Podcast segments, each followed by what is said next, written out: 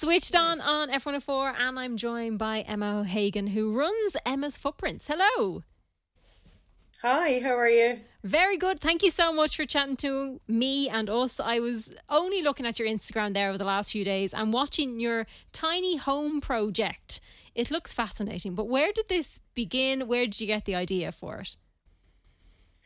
Oh, um, the idea for the tiny home. So it kind of actually goes back God, it goes back probably five or six years ago when I stayed in. Um, it was a shepherd's hut in Donegal, mm-hmm. and I was so impressed by how much was fitted into this tiny little shepherd's hut. Um, now it was a lot smaller than what what I've gone with with the tiny home, but it definitely kind of sparked my interest in the whole alternative living because I was kind of like, wow, you can actually fit so much in this little place. Mm-hmm. And then um, I was traveling around Europe then for pretty much nearly two years. And on our travels, we started seeing these kind of chalets and log cabins and that sort of thing on our travels. And then, especially in Turkey, um, we've seen loads of them.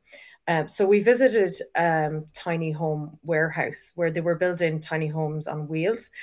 So we had a look at those and we were really impressed with how they looked and what was inside them. And I suppose I really just thought, well, there's no reason I couldn't live in one of these. I've just survived living full time in a van for the last two years. So surely um, this would be a huge step up.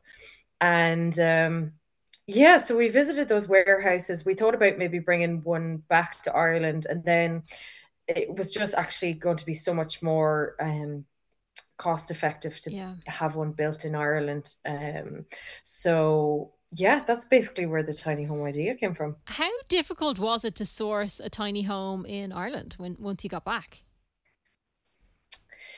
What? It wasn't that difficult but I think that comes down to luck. Um, it was kind of like it, it had been an idea. We were looking at um, shipping containers. We'd visited a few um, people that were selling shipping containers. We'd also visited like other log cabin places, but hadn't really found one that was jumping out at us. And it was mm-hmm. still really just in the idea stage at this point. And then on Facebook Marketplace, I just randomly came across an ad um, from someone who had just built one of these tiny homes, and it was just perfect. It fitted all the requirements that I needed, and it was ready ready to pick up. It was already done, oh, wow. um, and at that point, like I hadn't fully decided whether we were going to build one from scratch or convert a shipping container. But when we seen this, we were just kind of like, do you know what? This fast forward um, about six months of what you know it would take us 6 mm-hmm. months to get to the stage that this this was at. So we were just kind of like let's do it. Um so yeah it was really just luck to be honest. But there are there's plenty of different companies that build um the tiny homes. I just i suppose this was the best value that we'd seen. At any point did you say oh well we just get a regular house so we just get one that's already built and in in concrete Oh God, no. that was, to be honest, yeah. I'm surprised that that hasn't crossed my mind. But that's kind of, yeah. Like before I went traveling, I had been looking at maybe buying an apartment or yeah. something like that. Um, like everybody, we saved money after COVID, and yeah, we were looking at those sort of um ideas. But to be honest, it just isn't really me.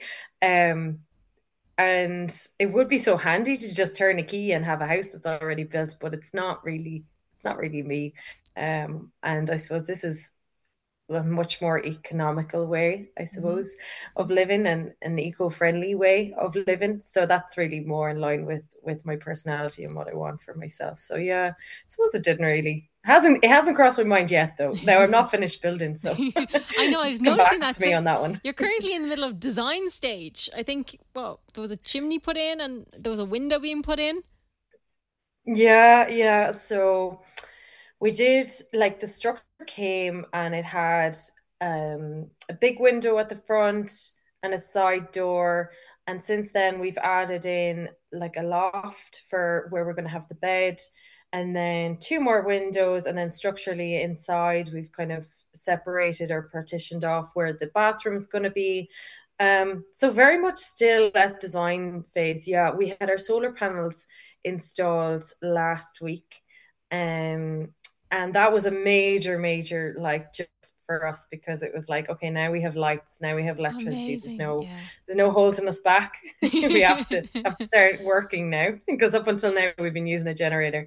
So um yeah, still very much in design phase though but it just it looks amazing. I was having a look at it. It looks really cool. And I guess you were saying like you've always been kind of going on adventures. You were in a van for a little while going around Europe, am I right?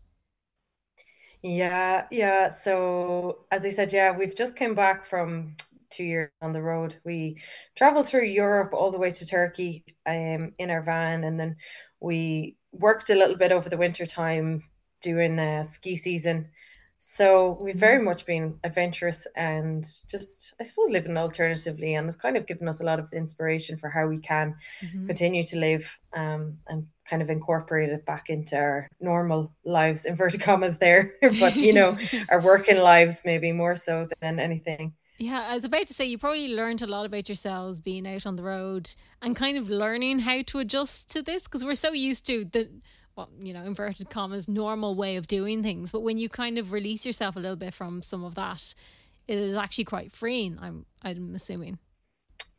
Yeah, well, see, that's that's just it as well. Like, you don't really get the opportunity to sort of separate yourself from what you see all the time, everywhere around you. Um, and I suppose by going traveling, it gave us that freedom. Also, you all you you meet so many other people yeah. that are like-minded or doing similar things to you and they just inspire you along the way.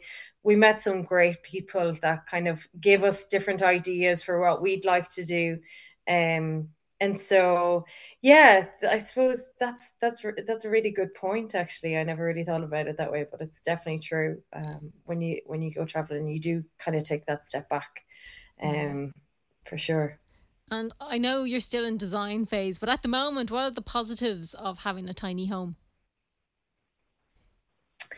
Well, firstly, I suppose this is the main one.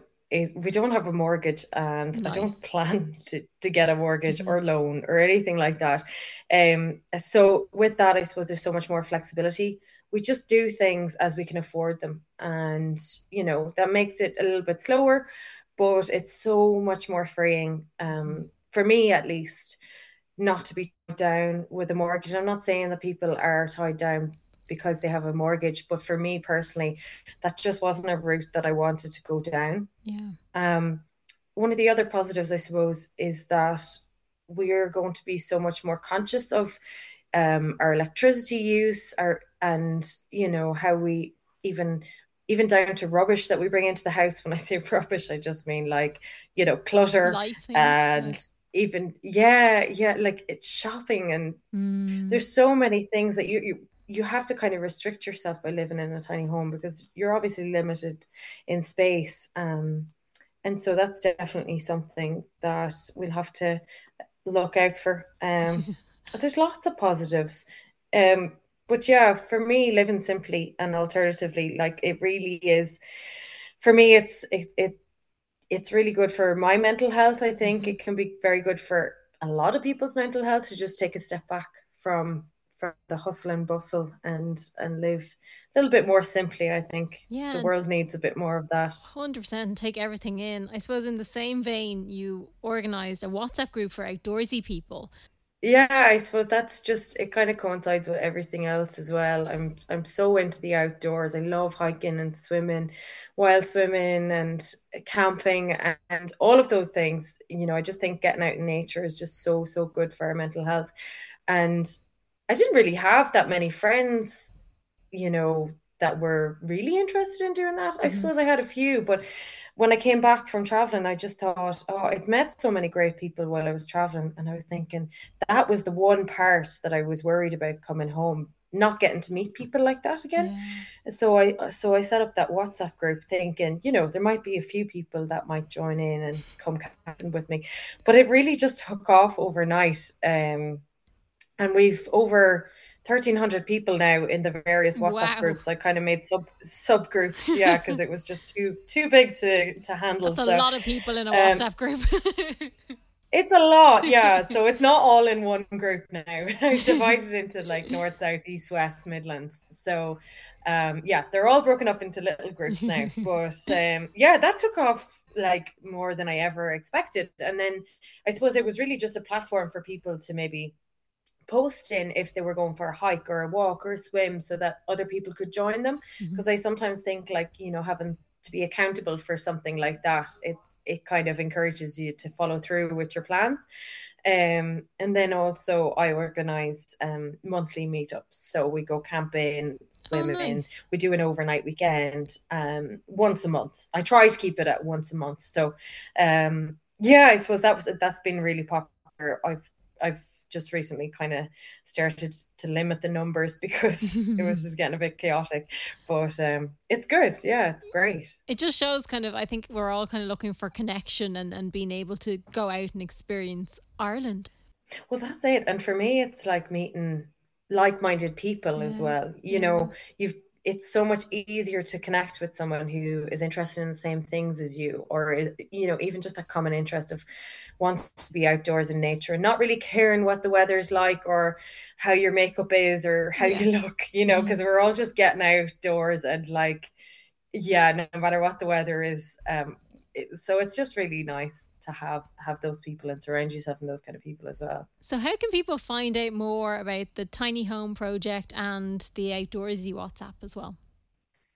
So you can find me on Instagram. Um, my name is Emma's underscore footprints. Mm-hmm. Um, I'm trying to think what else I'm on. I'm definitely on TikTok, but I, I couldn't tell you what I couldn't tell you what I am. It's probably the same. It's probably Emma's footprints, but I'm just uh, not quite there. I'm trying to keep up, but yeah, I think we all um, are. But yeah, point. my I'm uh, yeah, it's just impossible to keep up these days. So I I kind of just use Instagram as my main um platform. It'll definitely be more up to date than any other platform. So yeah, you can check out on that. Emma um, O'Hagan, thank you yeah, very much. Always, not at all. Thanks so much,